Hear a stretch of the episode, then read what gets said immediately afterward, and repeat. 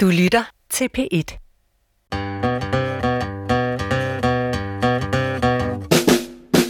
Du lytter til Vildt Naturligt på P1.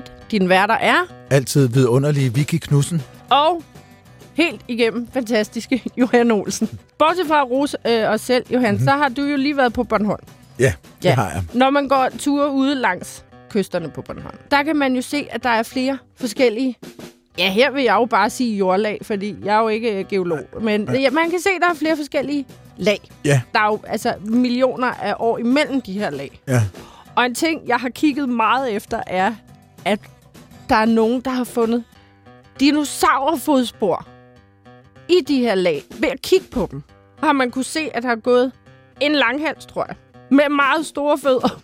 Det synes Jamen, det jeg er ret vildt, og det er jo faktisk, vi kan jo faktisk tilskrive det der med at kunne datere efter øh, sedimenter og efter jordlag, er det jo det er faktisk en, kan vi jo sådan ligesom være stolte over her i Annedam, en, en dansk opfindelse. Ja, Steno, mm-hmm. der, god gammel sten. der god gammel Steno, der klatrede rundt nede i Italien og fremkom med den hypotese, at man kunne ligesom gå tilbage i tiden, mens man gik ned igennem de her sedimenter. Mm-hmm. Men Men, Det er sådan, at som lyt, den, den, øh, den meget opmærksomme lytter måske nok kan fornemme, så er det her ikke der, hvor vi er stærkest fagligt. nej, Så derfor øhm, så har vi øh, allieret os med øh, en af vores øh, lille nations øh, største eksperter på det område. mm-hmm. Nemlig professor i geologi, Lars Clemmensen fra Institut for Geovidenskab og Naturforvaltning på Københavns Universitet. Velkommen, Lars. Tak for det, og tak for invitationen. Tak fordi du vil komme. Jeg øh, glæder mig rigtig meget til at høre om alt det, du har lavet på Grønland. Især. Du har lavet mange ting, men du har lavet mange undersøgelser på Grønland, og det er det, vi har lidt fokus Til på gengæld i dag. så vil jeg gerne lige starte med at spørge Lars om en ting. Fordi mens vi sad her og talte om sedimenterne på Bornholm, Mm. så havde Lars fingeren i vejret. Lars, hvad var det, du havde fingeren i vejret for? Jamen, du har jo helt ret. Vi har faktisk fundet disse fodspor efter dinosaurer. De har med deres store, tunge fødder simpelthen trampet ned i deltasedimenterne og lavet nogle store deformationsstrukturer, mm. som vi så og øh, tolkede som øh, dinosaurfodspor.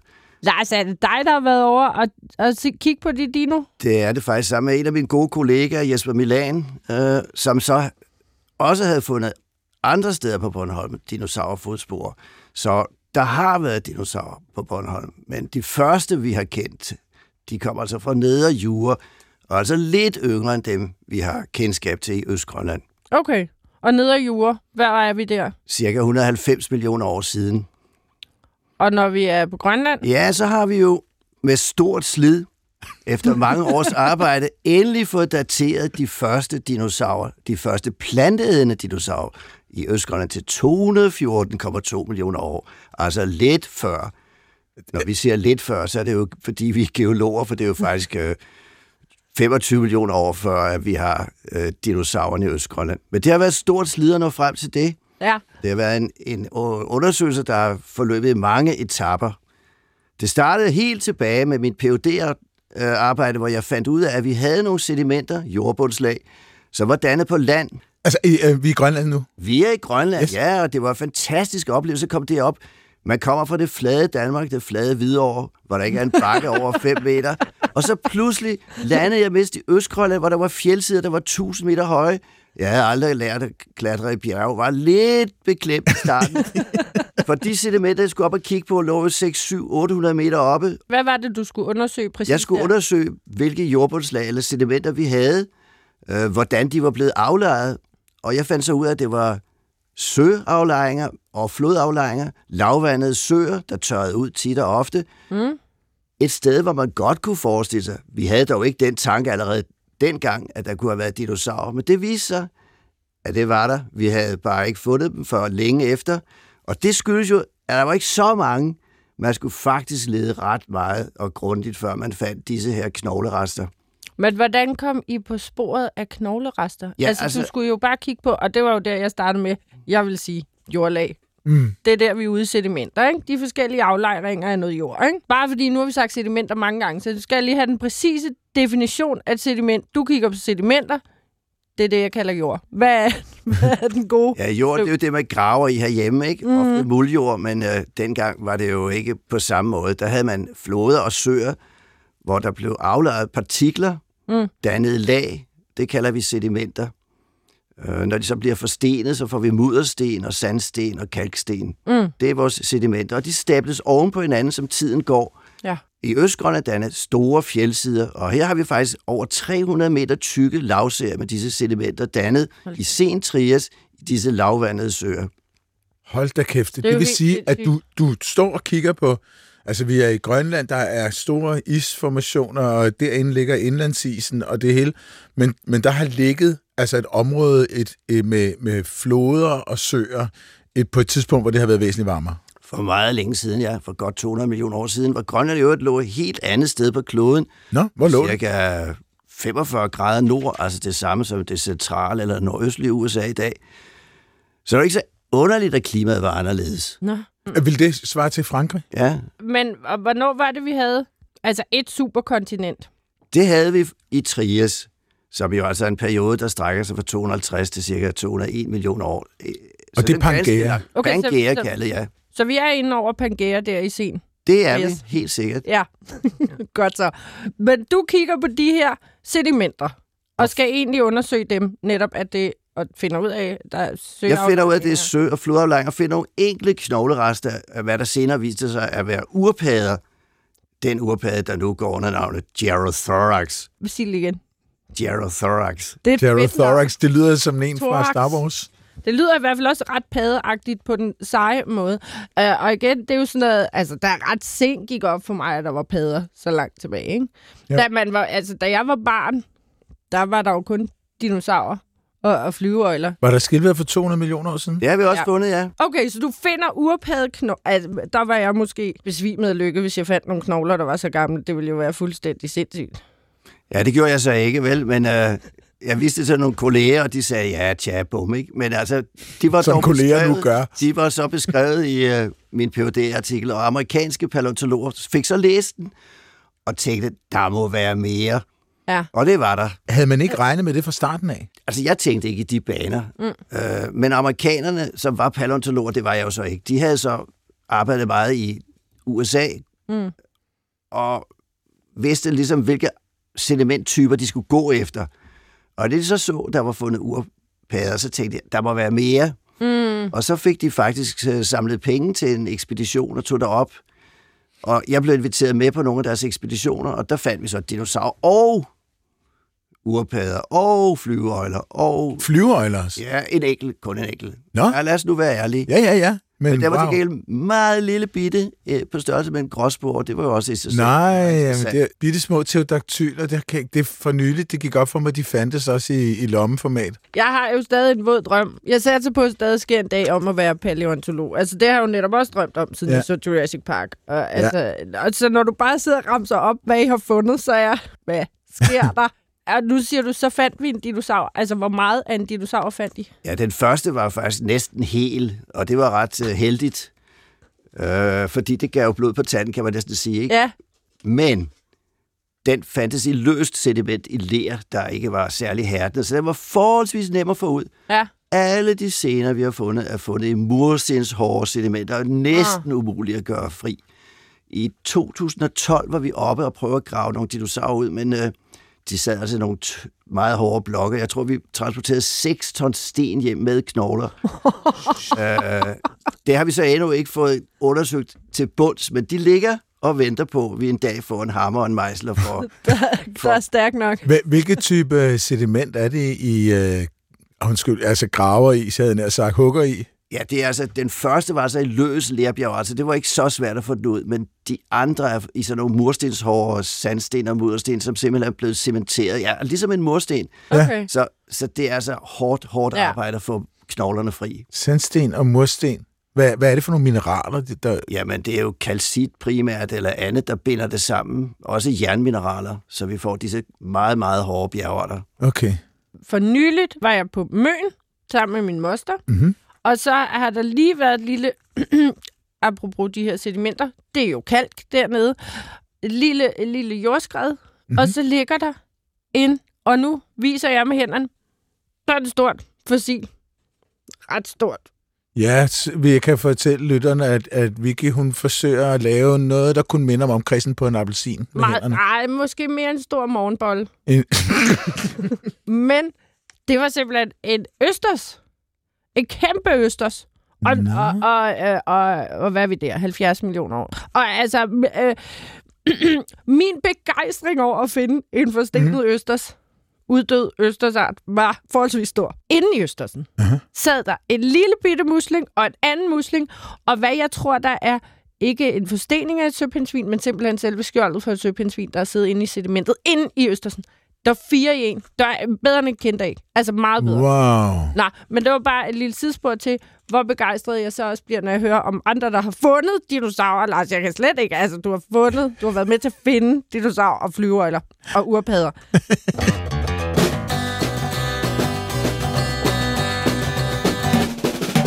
Inden vi går videre, Mhm. bliver jeg simpelthen lige nødt til at øh, have en lyd til jer. Gud, vi skal høre en lyd. Ja, fordi den skal vi lige have, inden vi kommer for godt i gang, så I ja. har resten af programmet til lige at lade lidt summe i baghovedet. Hvad er det, vi hører? Okay, okay. Lytterne, der har hørt det her program før, vil vide, at vi normalt øh, har en, eller jeg normalt har en lyd, som øh, Carsten afspiller ude bagved, ja. Mm. og øh, det er tit en dyrlyd. Det har, en- synes jeg har været en dyrlyd hver gang. Det plejer at være dyrlyd. Ja. I dag har jeg noget andet med, men det betyder, at I bliver nødt til at lukke øjnene, for jeg skal have det op af tasken for at, at, at lave lyden.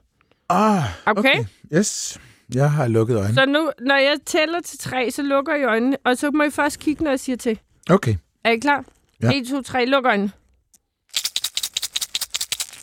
Så må jeg godt kigge igen. Skal I lige have den igen? Ja, okay. Så skal I lukke øjnene igen. Sådan. Okay.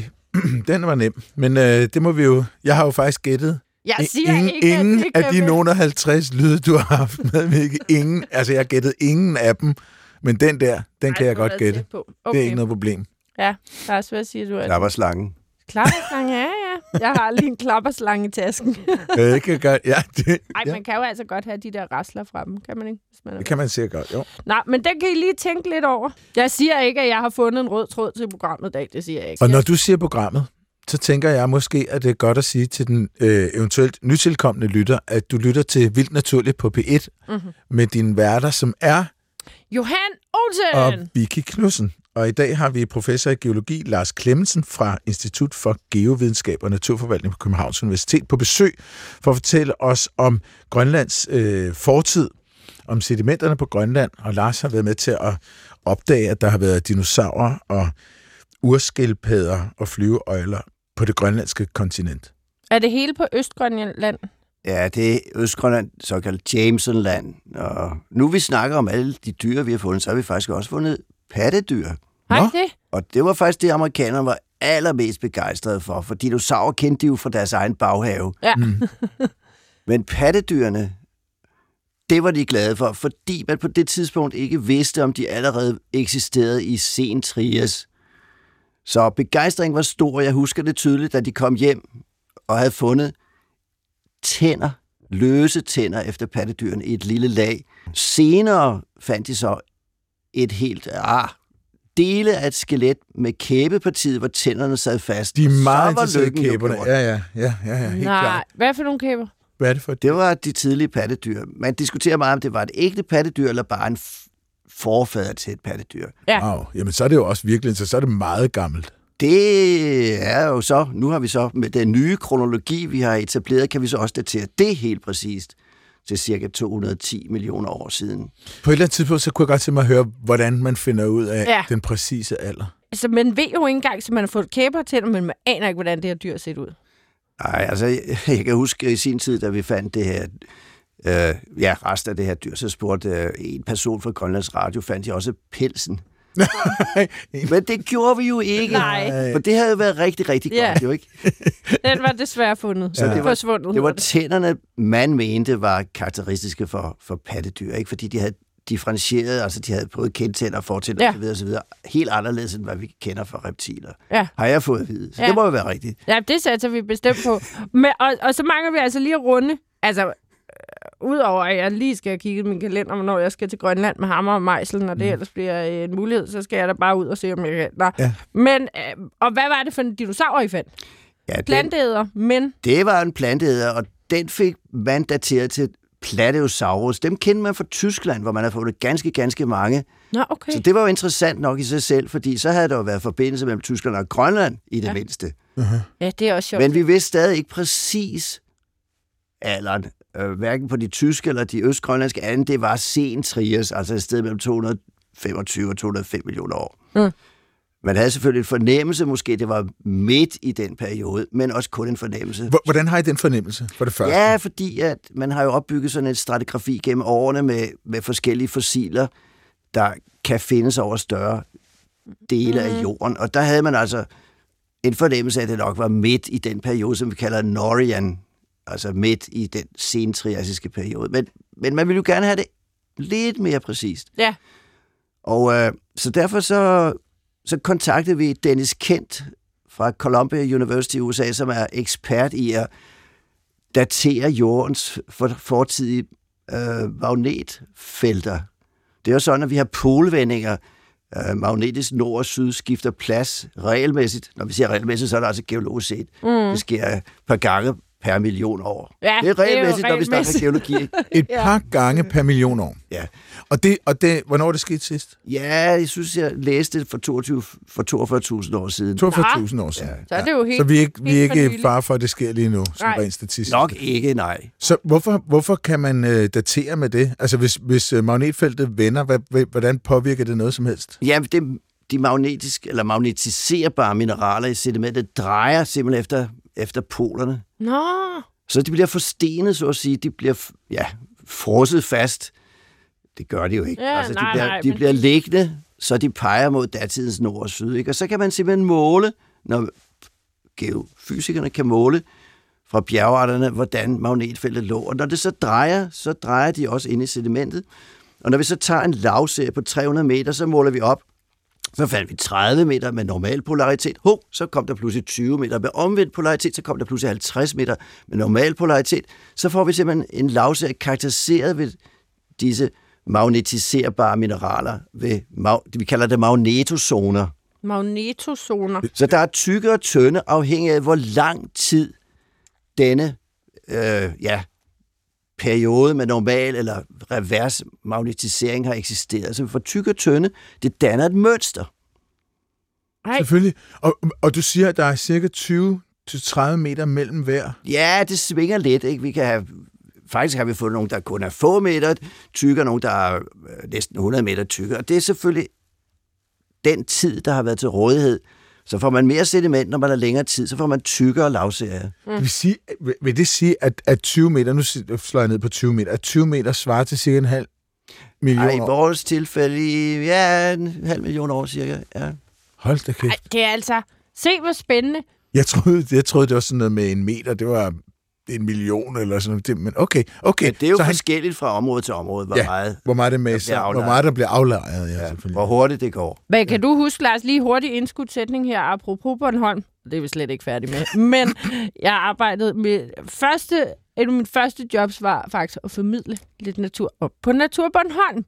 Og der kan jeg jo huske, det er var væk nogle år siden. Men jeg kan i hvert fald huske, at der havde været øh, det her gigantiske jordskælv, som der er et sted ved Naturbornholm, hvor der jo er, og du kan ikke huske, hvor mange millioner år imellem de to. Altså man kan stå med et ben på to, øh, to sedimenter, som er virkelig, virkelig, øh, altså mange hundrede millioner års forskel. Fordi at det har rykket sig. Wow. Ja, det var lidt en slud for en sladdervar, men lød det ikke spændende? Det lyder så... Har du hørt om det? Ja, det har jeg hørt om. Man står med det ene ben på grundfjellet. Det Ja. ja. Bornholmske grundfjeld, som er 1,56 milliarder år gammel. Og på den anden side har man så et sedimentære bjergarter, Nexus-sandstenen og lokalt kaldet Balkasandsten, som er 500 millioner år gammel. Så det er altså en hel milliard, man Mm. Så det er en milliard. Wow, års wow, forskel. wow. Okay. Og hvad er det der grunden til, at de... Der er sket en forkastning, altså de sedimentære bjergarter er sunket ned, og de hårde bjergarter, altså granitterne, Ja. bornholmske granitter, er løftet op. Så får man altså en brudzone der. Ej, var, okay, det var flere år, end jeg husker. Jeg havde, mit bud havde været sådan 400-500 millioner år. Vi tager en hel milliard, så. Godt så. Men det er jo interessant. Øh, øh, halvanden milliard år. Der, der vil man jo så heller ikke kunne finde et fossil. Nej, lige præcis. Men øh, længe leve grundfjeldet. Okay, vi er i gang med at forsøge at datere øh, efter øh, øh, polvendingerne, altså hvor det jordens magnetfelt øh, skifter syd og nord. Og det kan du se. Den, den, det, det magnetfelts øh, retning er ligesom aflejret i sedimenterne. Når partikler sedimenterer, så, så orienterer de sig hvis de er magnetiserbare i forhold til magnetfeltet, og så bliver de ligesom frosset i den orientering, når de bliver masset sammen som sediment. Det er rigtigt forstået? Helt rigtigt, ja. Okay. Men så har vi bare det, man kalder en flydende stratigrafi. Ikke? Vi, mm. Så vi må korrelere sammenlignet med et eller andet. Og så er det så heldigt, at Dennis Kent har gjort præcis det samme i USA, hvor de har søsedimenter, fuldstændig de samme slags sedimenter, næsten der som i Østgrønland. Og der har de fundet de samme magnetozoner, for det er jo selvfølgelig et globalt fænomen, når mm. disse polvendinger sker, sker over hele jorden. Ah, Så kan man sammenligne mønstrene, for der har man selvfølgelig også haft de samme tidsintervaller, tykke og tynde zoner, så kan man korrelere. Det har vi gjort. Men vi har stadig kun en, det, man kunne kalde flydende tidsskaller. Men nu er det så særlig heldigt, at man i USA har et vulkansk lag midt i denne her lavserie, så man kan Nå. datere fuldstændig præcis til 201,5 millioner år. Så får vi hængt det op. det er fantastisk. Det vil sige, at der, så der har været et eller andet gi- gigantisk øh, vulkanudbrud, der har påvirket hele jorden. Ja, det, det, jeg tror, man har hørt om det tidligere, altså det der vulkanudbrud i slutningen af Trias, ikke, der mm. gjorde blandt andet, at vi fik for meget CO2 i atmosfæren, og måske var med til at, at, at udrydde meget dyreliv her Ja. på grænsen mellem Trias og Jura. Ja. Men det lag har man altså kunnet datere helt præcist Nå. i USA. Midt i, eller midt øverst i den her lavserie med søsedimenter og magnetozoner. Så det vil sige, undskyld, Vicky. Nej, det er okay. Bare fortsæt. Fordi så det vil sige, at så har I en håndtag at holde fast i der. Så skal I finde ud af, hvor gamle de, de sedimenter er, hvor I, hvor I finder de her dinosaurusrester. Ja, Ja. så har vi brugt en ny metode. Og det er igen Dennis Kent, der har været, hvad skal vi sige, førende. Mm. Man ved jo, at jordens klima ændrer sig, fordi jordens bane rundt om solen, den ændrer sig med astronomiske øh, forhold. Og en af de vigtigste, det er den lange øh, variation, lange ekscentricitetsvariation, hvor, hvor jordens øh, bane, den ændrer sig, så klimaet på jorden også ændrer sig, fordi solindstrålingen ændrer sig. Mm-hmm. Og det sker hver 405.000 år. 405.000. Præcis, og det er en af de mest stabile astronomiske svingninger, vi har. Nogle af de andre, de ændrer sig med tid, fordi planeternes påvirkning gør, at det bliver sådan lidt et kaotisk system. Ja. Man har også 20.000 og 40.000 og 100.000, men de svinger lidt i tid. Ja. Men 405.000, den ligger fast. Den ligger fast. Og det er jo forholdsvis regelmæssigt. Geologisk set er det meget regelmæssigt. Ja. Og det mest fantastiske er, at det påvirker nedbøren. Det vil sige, at til visse tider er der meget nedbør, og så bliver søerne dybere, og så bliver sedimenterne grå. Nå. Til andre tider er der mindre nedbør, så bliver søerne lavvandet, og sedimentet bliver rødfarvet. Så det kan man jo nemt aflæse. Så kan man simpelthen tælle 405, 405, 405. Og det kan man gøre samtidig med, at man har sine magnetozoner, så man kan simpelthen tælle ned og sige, magnetozone 7, den gik fra 214,7 til 214,3 millioner år. Ej, det bliver jo utroligt Og hvis I er virkelig heldige, så lander I et overlap, hvor I kan få utrolig lille usikkerhed på jeres øh, estimat. Ja, for hvis vi så tror på, at vi også kan bruge 20.000 og 40.000 og 100.000, så, så kommer vi ret tæt på Ja. at kunne få en præcis alder af alle lag. Så alderen er nu sat til... Så den første planteædende dinosaur har vi altså kunne få dateret til 214,2 millioner år. Ej, det er jo helt sindssygt. Plateosaurus. Den kom altså for 214,2 millioner år siden. Havde været forbi Tyskland, hvor der er meget, der tyder på, også ved vores kombinerede magnetokronologi og klimakronologi, at den kommer allerede omkring 215. Men det er stadig lidt usikkert. Men Jeg synes, det er ret præcist. Jeg synes, det her det er, er sindssygt spændende, og jeg kunne godt tænke mig på et eller andet tidspunkt at forstå, hvorfor... Altså, hvis det her er nogle af de ældste dinosaurer på, på Grønland, ikke også? I Grønland. Så, så tænker jeg, jamen, der var jo dinosaurer lang tid før det, og hvis det er et sammenhængende kontinent, ikke? Pangea. Hvor, hvorfor var de der så ikke før, tænker jeg. Men alt det er meget fint. Og nu har du spillet en lyd. Jeg har en, en kort nyhed fra den videnskabelige verden. Lige okay. i dit fjes. Kom med den. Vil du høre den? Ja. Fra Universitetet i Tokyo har forskere nu sat øh, sådan nogle trackers, sådan sporingsdimser, øh, øh, Mm. hedder det fagligt, øh, på nogle havskildpadder. Og de har så sat de her havskildpadder ud, steder de ikke, hvor, hvor havskildpadderne aldrig har været, og, øh, og er selvfølgelig helt forvirrede, og de skal så prøve at finde hjem. Mm. Og så har de med de her tracker på. Mm. Og forskerne, de har så, øh, ser jo så, at ja, miraklet sker, havskildpadderne finder hjem. Men fordi trackere, øh, som tiden er gået, er blevet mere og mere præcise, og også kan, kan vise i 3D, hvordan de her skildpadder svømmer, så har man pludselig en virkelig god idé om, øh, lige præcis, hvordan de bevæger sig. Mm. Ikke sådan en generel retning. Og så har man opdaget noget meget, meget underligt. De her skildpadder, de svømmer af og til i cirkler. Nå, hvor hyggeligt. Og det er sådan nogle cirkler, som er sådan en cirka, det tager dem cirka 20 sekunder, eller lidt under 20 sekunder at, cykle, at, at, at slå sådan en cirkel. Så, så er der nogle af dem, en af dem var oppe på at, cy, at, at cykle 76 gange. Så, Altså på en hel rejse hjem. Nej, på en, en øh, karuseltur, hvor bare drønede rundt i cirkler 76 gange. Det var vist også det højeste, de så. Og de så nogle skildpadder, de, de, alle skildpadderne lavede det her. De lå og cirklede rundt, og så begyndte de at svømme, og så cirklede de rundt, så, så svømmede de videre, og så på et eller andet tidspunkt svømmede de bare. Mm.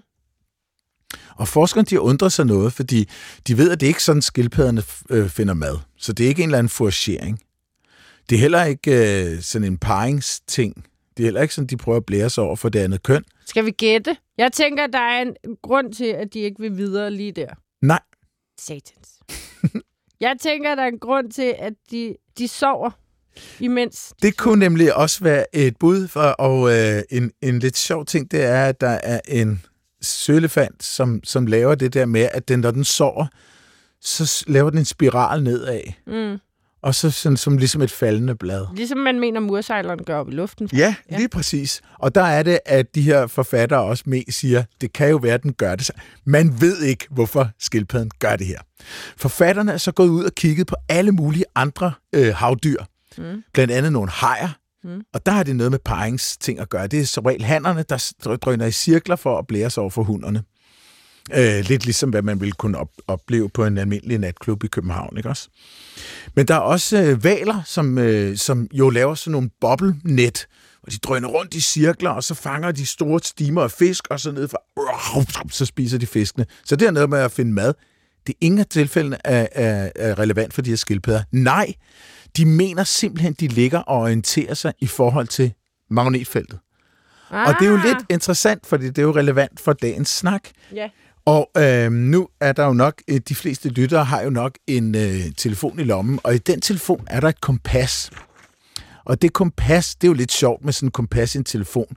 Det kompas virker faktisk også, hvis man sætter en køleskabsmagnet på sin telefon. Og det er jo lidt underligt, fordi køleskabsmagnet skulle lave et magnetfelt, som ville topforvirre et almindeligt kompas. Men et øh, mobiltelefonkompas er ikke et almindeligt kompas. Det er et kompas, som, som øh, virker på grund af nogle sære kvantefysiske øh, lovmæssigheder. Man kalder det quantum Hall-effekt. Og, øh, og det, for at få sin mobiltelefons kompas til virke, så skal man sådan køre rundt med telefonen et stykke tid, sådan i små otte og så pludselig så, ah, så fanger den sådan øh, øh, magnetfeltet. Og sådan er det med quantum Hall-effekt, opdager forandringer i magnetfeltet, men ser ikke om ser i godsøjne ikke magnetfeltet som sådan. Så det er forandringer i magnetfeltet. Det her er forfatterne ikke inde på. Det er ren hjemmestrik fra min side. Jeg tænker, Ja, ja, men det lyder meget vi kunne plausibelt. have at gøre med en quantum Har Hall-effekt. man, jeg, for jeg tænkte, inden du sagde magnetfelt, tænkte jeg, om de havde undersøgt, om skildpadder i akvarier gjorde det. Fordi det ville jo være interessant i forhold Ja. til, hvis det var noget med orientering. Ja. Og fugle følger jo også magnetfelter. Men Lige jeg præcis. tror altså bare, at De nævner, de nævner, at havesangeren, havesangeren gør det samme. Havesang, det er der mange, der gør. Havesanger gør det. Alle sammen. Man mener, at øh, de kan hvor se magnetfelterne også. Ja, men havesangeren skulle efter sigende også lave sådan nogle Nå, de cirkelbevægelser. laver også cirkler. Ja, når de skal ud og rejse. Eller de, de nævner det bare i artiklen, de her forfattere. Nå. Nå, det er spændende. Ja, det er mega spændende. Øh, men en ting, vi også før har været inde på i det her program, og nu bliver jeg nødt til at nævne det, inden jeg glemmer det, og programmet er slut, fordi det er det mest sindssyge. Og det skal du simpelthen lige forklare mig det her, Lars. Vi har før haft Bjørli inde, som har fundet en ny art for verden. Jeg har før sagt, at jeg simpelthen ikke forstår, at den her øh, det guldøjeart, vi har i Danmark. Guldøj, er vi ude i en sommerfugl? Ej, guldøjer er de der små grønne, der flyver rundt. Sådan, de flyver ikke så hurtigt. Og så kalder man dem guldøje, fordi de har sådan et stort gyldent øje. De er meget almindelige, du har set dem. Og helt, det er sådan nogle netvinger, de har sådan Nå, nogle de klare der, ja, ja, så sådan man kalder døgnfluer. Det er ikke døgnfluer. Nej, men man kalder dem døgnfluer. Så man kalder dem guldøjer fra nu af. Der er mange arter. Der er en, der hedder noget med chrysoperla. Som sagt, Ja. jeg er ikke så god til det latinske navn. Mm. Den har ikke noget dansk navn. Den fik lige lov til at hedde vidunderlig Vicky en kort stund. Nå ja, den hørte jeg. Så var der nogle entomologer, der blev rigtig sure over, Ja. hvorfor der var en eller anden, hvem fanden Vicky var sådan ja. noget. Ikke? Det må vi have lavet om på en anden dag. Men jeg har altid drømt om at få opkaldt en art efter mig, og jeg synes, ja. vidunderlig Vicky er der et øh, bevares virkelig skønt navn øh, til en Nu ved jeg, hvor du er på vej her. netvinge. Og så skal jeg bare lige bede om, at øh, vi får styr på, at du simpelthen har fået opkaldt en dinosaurus efter dig. Lars, er det rigtigt? Det er næsten rigtigt. Det var altså pattedyr. Var det Var det pattedyr? pattedyr? Ja, og den blev kaldt Haramiavia clemenseni. Og det er selvfølgelig meget beæret over. Øh, desværre var jeg så ikke med på artiklen i Nature, for det kan man jo ikke være. Øh, Nej. så måtte jeg stå på sidelinjen, men det var også ok, vil jeg sige. Men du har fået opkaldt en art efter dig Ja. af nogle andre forskere, der har valgt at dedikere en art til dig. Ja, På de mente åbenbart, at mit arbejde. med at beskrive sedimenterne, hvor kedeligt det end måtte lyde, var godt nok til, at at de ville øh, give mig den ære at, at opkalde pattedyr. Du er en utrolig beskeden mand. Du roser hele tiden dine kollegaer, Lars. Jeg er ret sikker på, at det er meget, meget velfortjent, at du har fået opkaldt et, øh, og det er slet ikke er kedeligt at kigge på øh, sedimenterboss for det, opkaldt et pattedyr efter dig. Det synes jeg er Måske, måske et af de første pattedyr, der overhovedet gik på jorden. Præcis. Så når vi ikke kan huske, hvad den der, man mener, at det første pattedyr hedder, ja. så kan vi altid sige, men der er i hvert fald en, der hedder Clementini. Ja, for nu af hedder den Lars. Fra nu af hedder den Lars. Men Lars, øhm, der var jo dinosaurer før 214,2 millioner år siden. Hvor, hvor, hvorfor var der ikke dinosaurer i Grønland før det? Jamen, det er helt rigtigt, at man har faktisk fundet dinosaurer i Argentina og Brasilien på den sydlige halvkugle, og dem har man på samme vis ved hjælp af magnetostratigrafi osv. osv. fået dateret til omkring 230 millioner år. De boede altså på den sydlige halvkugle, cirka 45 grader syd i et varmt tempereret klima, med masser af planter. Et godt sted at være, hvis man var dinosaur. Men vores idé er så, at fordi vi havde et klima med meget højt CO2, og derfor var der nogle ekstreme øh, variationer i klimaet, herunder nogle ørkener, der ikke var rare at passere, selv ikke for dinosaurer. Hvor, hvor højt var CO2? Øh, Det var 4.000, det vil sige 10 gange så Hold da som i kæft. dag, så det var da været Ja, et fordi- ekstremt klima. Fordi vi vil jo gerne, hvad er det, man siger? Vi kommer fra 375 ppm eller sådan noget. Vi vil Ja. ja. gerne... Vi har jo 415 nu, Og nu er og det det 415. stiger og stiger, ikke? og vi, øh, vi ser jo også, hvordan det påvirker klimaet. Ja.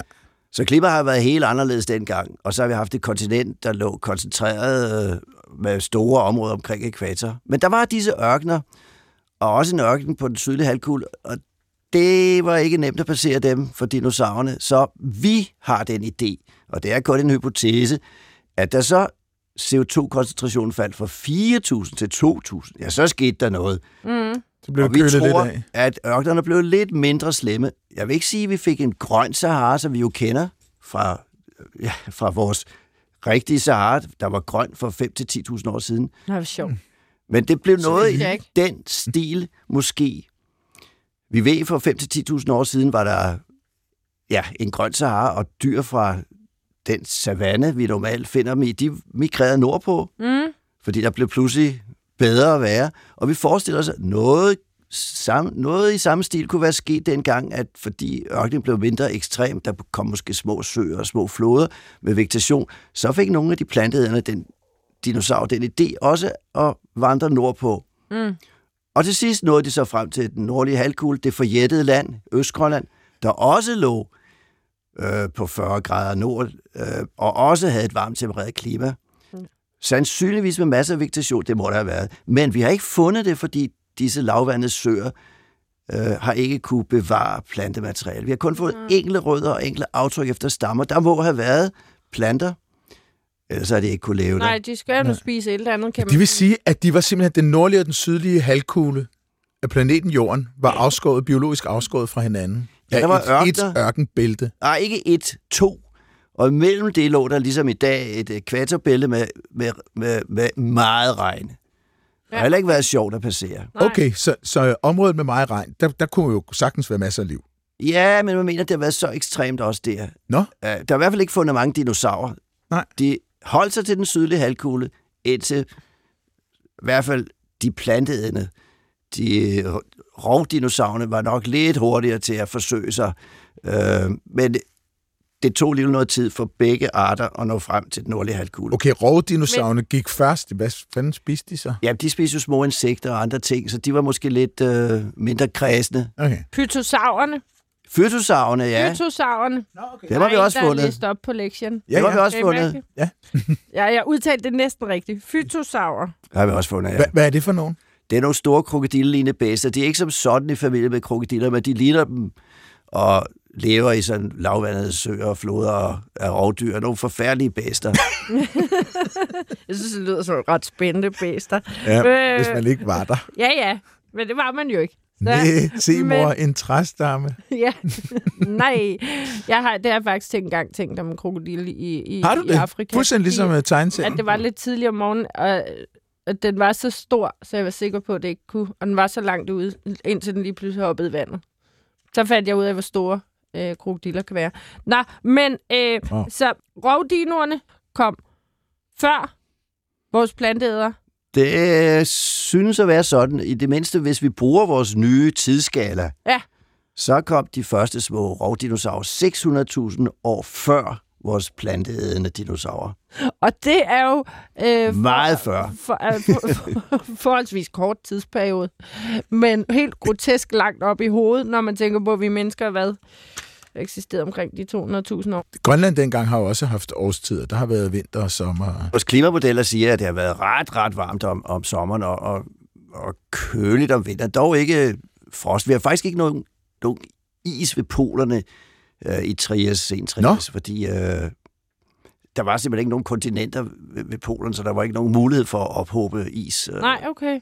Nå, det er egentlig også sjovt, hva'? Så har der Ja. bare været Pangea inde i midten.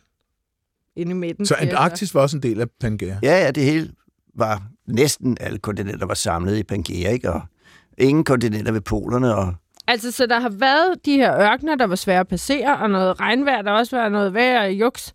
Men, men der har jo været nogle dyr på den anden side, skulle jeg til at sige, nordpå, ikke? Altså netop nogle små pattedyr måske, og insekter, og rovdinoerne kom før de andre. Ja, altså det, jeg vil sige, nu øh, har vi i vores artikel ikke begyndt at, at undersøge, hvordan disse har spredt sig, men det kunne være det næste. Ja, Det kræver selvfølgelig, at man har fund, fordi ellers kan man jo ikke begynde at sammenligne. nej, Og, det og disse ikke. tidlige pattedyr er ikke noget, man sådan lige finder. Nej, der er ikke... Der er ikke så mange steder i verden, hvor man har gjort disse fund for sent trier, så det kan være lidt svært at vide, hvordan de lige har spredt sig.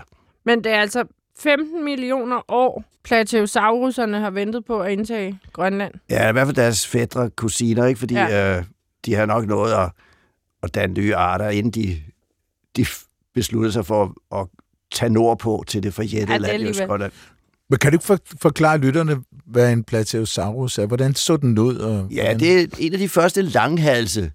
Øh, man mener, de kunne være op til en- ja, 8-9 meter lange fra snude til halespids, men dem i Østgrønland er til synligheden lidt mindre. Det er jo også spændende. Mm-hmm. Øh, eller også har vi bare fundet nogen, der ikke var fuldvoksne. Ja. Faktisk det sidste sted, vi gravede, fandt vi to, der lå det samme sted. Nå, Øh, det er jo også lidt spændende. ja. Og hvorfor de lige døde der, det er jo Ja. også noget, man kan tænke over. Er det fordi, de bare faldt op, som vi andre jo også gør? øh, Jamen, Eller- to på en gang eller er alligevel, de ikke? f- sunket i mudder og ikke kunne komme Mm. mm. fri? Der, har været, der er forskellige hypoteser. Ja. Øh, vi ved det ikke endnu. Nej, men det er spændende netop, hvis der ligger to op ad hinanden, ikke? Fordi hvis der ligger en, kan der være sket mange ting, kan man sige. Men to, Og nu vi snakker om flere. Vores fytosaurer var faktisk heller ikke alene. altså rovkrogerne. Der var faktisk fire. Øh, nogle, der var store, nogle, der var mellemstore, nogle, der var små. Så det er en hel familie, hvis man altså kan forestille sig, at de har haft familiestrukturer, Ja. der er, der er døde på et sted. Og det er jo også spændende. Ja, det er da også interessant. Men det er vi først ved at beskrive nu, så vil helst ikke komme for mange Nej, nej. vilde idéer. Øh, Der er til et program mere om et par år. Men jeg har jo aldrig tænkt på Grønland som et sted med dinosaurer, vel? Og nu er, er, er du bare en guldgruppe af, hvad der ligger deroppe i sedimenterne. Havde du nogensinde tænkt, Lars, da du skulle skrive din Ph.D., Nå, jeg kommer da nok egentlig i fremtiden til at arbejde rigtig meget med dinosaurer. Det havde jeg nok ikke. Vi plejer at sige inden for geologien, man ser kun det, man forstår. Ja, Og øh, på det tidspunkt, så, ja, hvis jeg havde fundet sådan en helt dinosaur, havde jeg nok, øh, Ja. havde jeg nok kunne se, at der var noget, der var spændende her. Men jeg tror faktisk, når jeg nu tænker tilbage og læser min notesbøger, jeg fandt nogle fodspor efter disse dinosaurer, men min hjerne var ikke i stand til at forstå det, nej, fordi det var ikke ligesom en del af, af mit arbejde. nej, nej. Og så var de heller ikke altid lige kønne dinosaurfodspor. Vi har faktisk beskrevet dem senere, eller rettere, mine amerikanske kolleger har beskrevet nogle af disse fodspor. Vi har faktisk fundet tusindvis af fodspor efter rovdinosaurer. De fleste Nå. af dem er ikke særlig kønne. Og det har vi fundet ud af, det er fordi, at når dinosaurerne løber, så hvis det er et blødt underlag, så synker foden jo ned, og så laver de bare sådan en underlig deformationsstruktur. Ah. Flop, flop, der ser Ja, ikke særlig kønt ud. nej.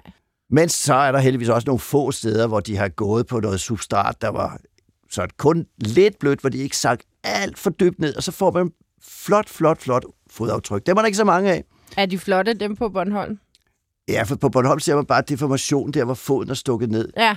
Ja, for man ser det ligesom i tværsnit, eller Ja, ja, man skal sige, ikke? Og ikke Men, men på, i Østgrønland har vi lavflader, det vil sige altså et fortidigt landskab, simpelthen, der stikker frem. Og der kan vi se, at de er rendt forbi og sat deres fodspor, disse rovøjler. Og det er meget sjovt, fordi vi har fundet tusindvis af fodspor efter rovøjler, og kun to eller tre efter de planteædende. Nå.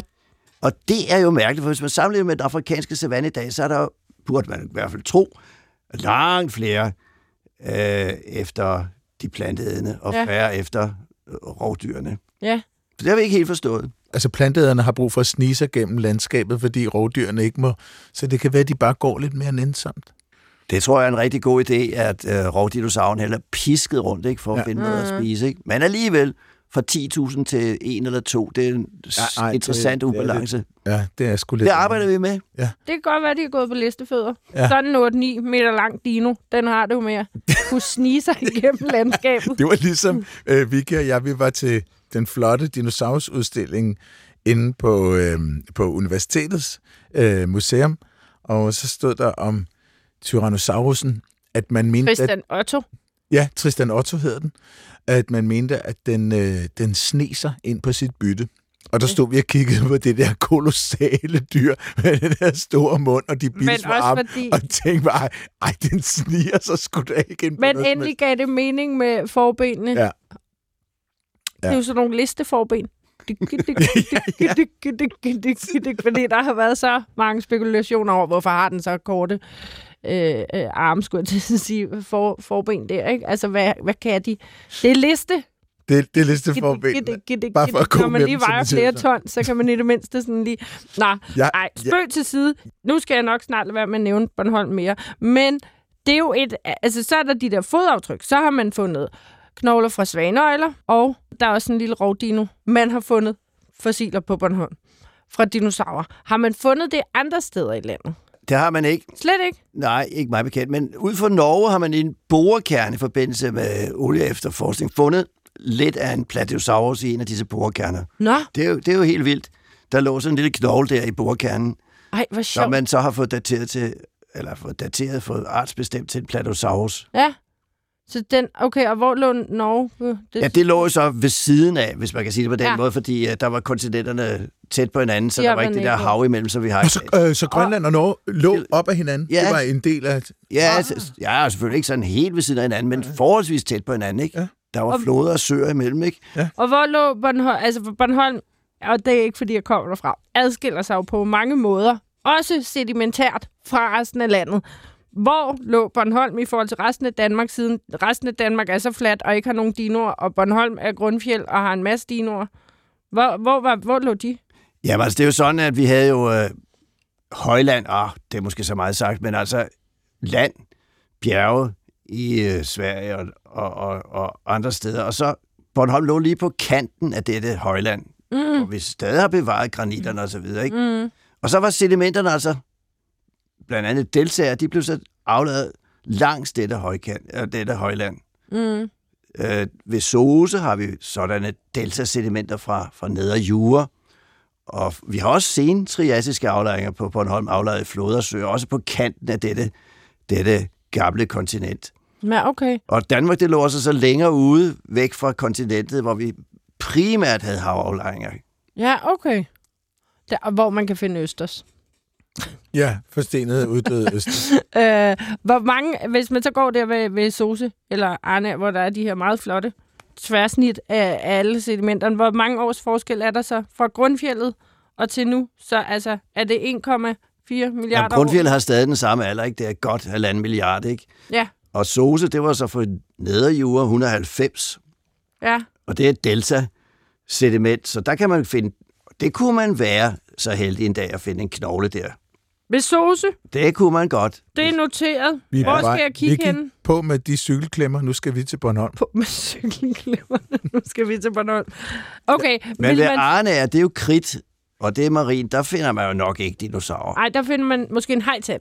Ja, det kunne man måske finde. Det, jeg synes bare, der er fundet sjove ting ved Arne. Det var Ja, nok ikke dinosaurer. Nej, Nej. okay. Nej. Så er det mest Turister. Sose, Soseområdet, der er det fede. Sose og måske nede ved Risebæk, hvor der er aflejring for sen trias. Der har jeg selv kigget Nå, og okay. kigget, men ikke Skriver du ned, Vicky? Jeg skriver Risebæk. Ja, jeg har ikke fundet noget selv. Jeg har Fint, kigget. yes. Du lytter til Vildt Naturligt. Mine værter er Vicky Knudsen, Johan Olsen, og jeg er Lars Clemmensen. Jeg skulle godt tænke mig at høre dig om noget, som måske ikke er så, altså, lige så sexet som dinosaurer. Og det er simpelthen, at øh, jeg har kigget på dine videnskabelige publikationer, og så har jeg set, at du har, du har øh, været en del i felten øh, så tæt på som øh, fedet nede på Faxe. Måske er der nogle af lytterne, der har været et smut øh, på fedet. Øh, der ligger en, en meget stor campingplads dernede. Er det ikke Man der, kan der finde- også er godt til fugle? Der er sikkert rigtig godt Jeg til synes, fugle jeg nu. kender en masse fuglekigger, der siger, så var jeg på fedet. Ja, ja, Ej, og så er der kugle- kugleflint. Men Lars, jeg kunne godt tænke mig at vide, fordi 214 millioner år er meget, meget lang tid, og vi har talt lidt om de her forandringer i klima, der er. Det er noget, der går på os nu. Jeg har en fornemmelse af, at det er relevant for det, også er relevant for det, det I laver nede på fedet. Men vil du ikke fortælle mig, hvad I har lavet? Jo, altså fedet, det er jo altså en kystdannelse, vi kalder det marine forland, der er dannet de sidste 7-5.000 år efter havet steg, og vi fik erosion af vores øh, kystklinter, så blev meget af det sediment aflejret på for eksempel fedet. Og der har vi fået opbygget strandvolde, når, når havet står lidt højere, og bølgerne transporterer sediment op på land, så får vi en strandvold mm-hmm. i et vist niveau. Er, er det det, som øh, vi dødelige kalder klitter? Ah, strandvold, det er det, der er af havet. Ofte lidt grusesedimenter. En vold, simpelthen. Så kan der komme klitter ovenpå. Mm-hmm. Det, man så har på fedet, der har man faktisk en række af disse strandvolde, næsten uden klitter. Så der kan man ligesom se dem i landskabet, eller også kan man se det på kortmateriale. Det vi så har gjort, det er, at vi har målt, hvor højt ligger disse strandvolde over det nutidige havniveau. Og der kan vi se, at de ligger lidt højere i visse perioder, men i hvilke perioder, det kunne jo være rart at vide. Mm. Så der har vi så dateret dem ved at grave sandprøver op, så man på snedevis kan datere ved at måle, hvor meget energi, der er, op, der er oplagret inde i kvartskornene. På grund af tryk? På grund af, at de bliver udsat for radioaktiv stråling inde i sedimentet, og så sker der en ophobning af energi i kvartskornene, så man Wow. så kan måle, geofysikerne igen kan måle den energi, så jo længere de har været begravet, jo mere energi. Så du tager sandkorn med hjem, og så stikker du dem ind til de der kitler, der går ved de fine maskiner? Ja, jeg vil lade dem lave arbejdet. ja, ja, ja, ja. Men så kan vi få det dateret, så har vi altså fundet ud af, at øh, strandvoldene blev dannet de sidste 4.500 år på fedet, som altså udbygget sig ret kontinuerligt i disse 4.500 år. Og så kan vi simpelthen måle, hvor højt ligger disse strandvolde til enhver tid. Og så har vi yderligere gjort det, vi har kørt med georater henover for at finde ud af, hvordan jordlagene er opbygget. Mm. Og der kan vi se i disse jordlag det sted, hvor stranden ramte havet. Det kan vi simpelthen plotte ind på vores kort, og også måle, hvor højt det punkt ligger. Mm-hmm. Så har vi også gennem tid en kurve, der viser, hvor højt stod havet til enhver tid de sidste 4.500 år. Og det er jo interessant, fordi vi ved jo i dag, at havet stiger, fordi uh, temperaturen stiger. Så det har det nok også gjort i fortiden, og vi ved fra andre kilder, at det faktisk var 1-2 grader varmere for 5.000 år siden. Så vores Ja. hypotese var, så stod havet jo nok også højere. Ja. Og vores forløbige data synes at vise, at det gjorde det rent faktisk.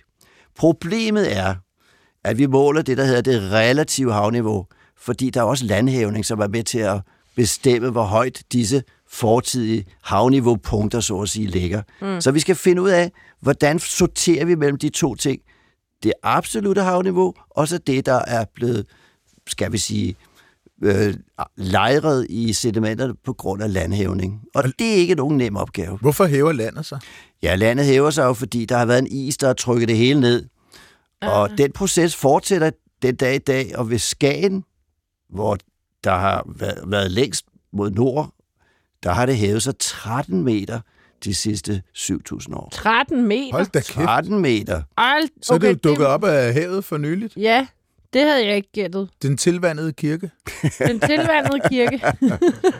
Ja, ja. Men det er sket med 3-4 mm om året, så det er jo ikke noget, man sådan ligesom igen igen opdager her og nu. Nej, nej. Nej, men det bliver til en slat. Ja, når vi har tid nok. Det, Er man gået helt væk fra sådan noget isotop? Øh, Nej, det teknik? bruger vi også ikke, og det har vi jo sådan set også brugt der i forbindelse med dateringen af de østgrønlandske lavserier, fordi vi via de amerikanske lavserier har brugt isotopdatering af det her vul- vulkanlag. Mhm. Så nej, det bruger vi. Mhm. Det er vi glade for, at nogen også kan, kan gøre for os. mm.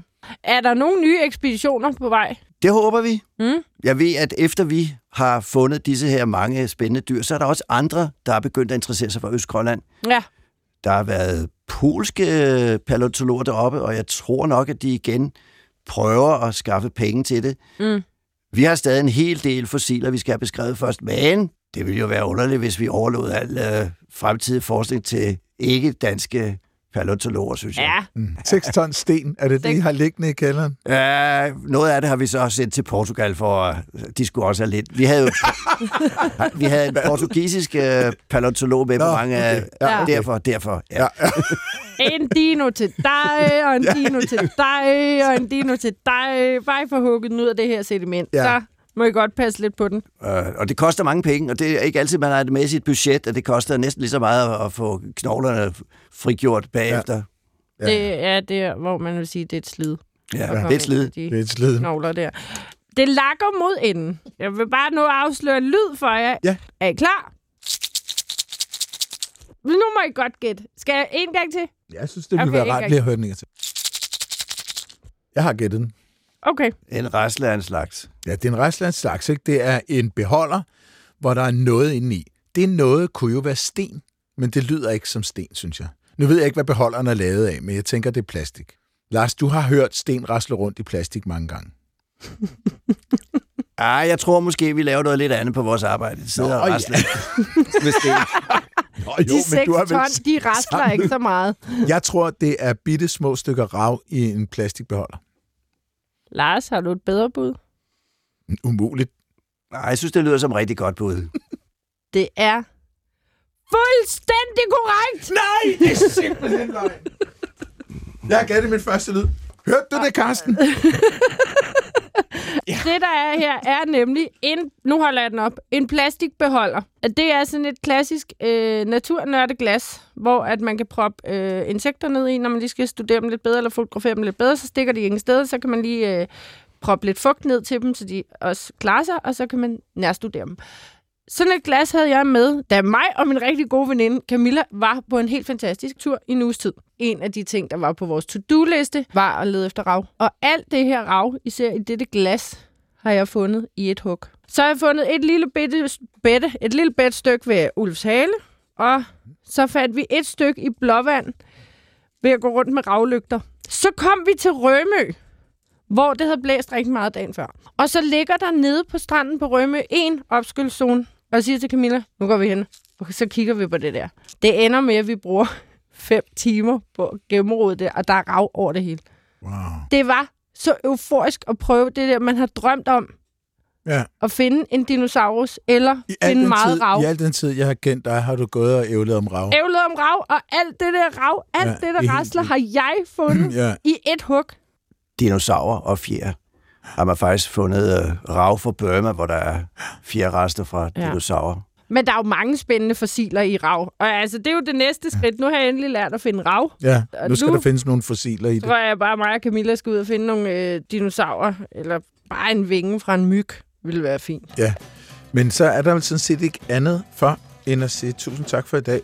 Og en særlig kæmpestor tak til dig, Lars Clemmensen fra Institut for Geovidenskab og Naturforvaltning på Københavns Universitet. Den første gæst, vi har haft i Vildt Naturligt, der har fået en art opkaldt efter sig. Et af de første patte. Et af, af jordklodens første pattedyr. Haremiavia, Lars Nikker, Clemensini. Wow.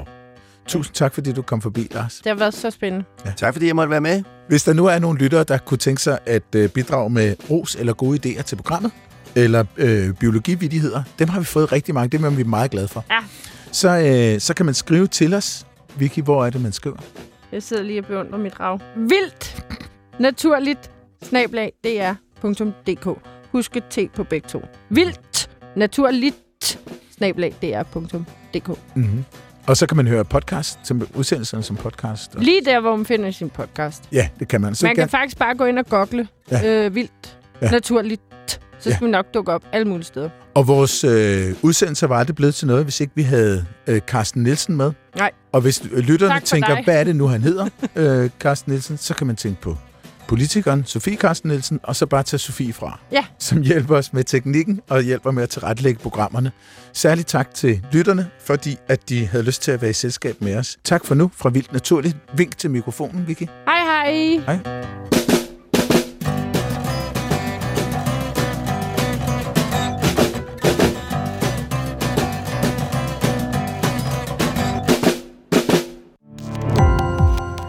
Gå på opdagelse i alle DR's podcast og radioprogrammer. i appen DR Lyd.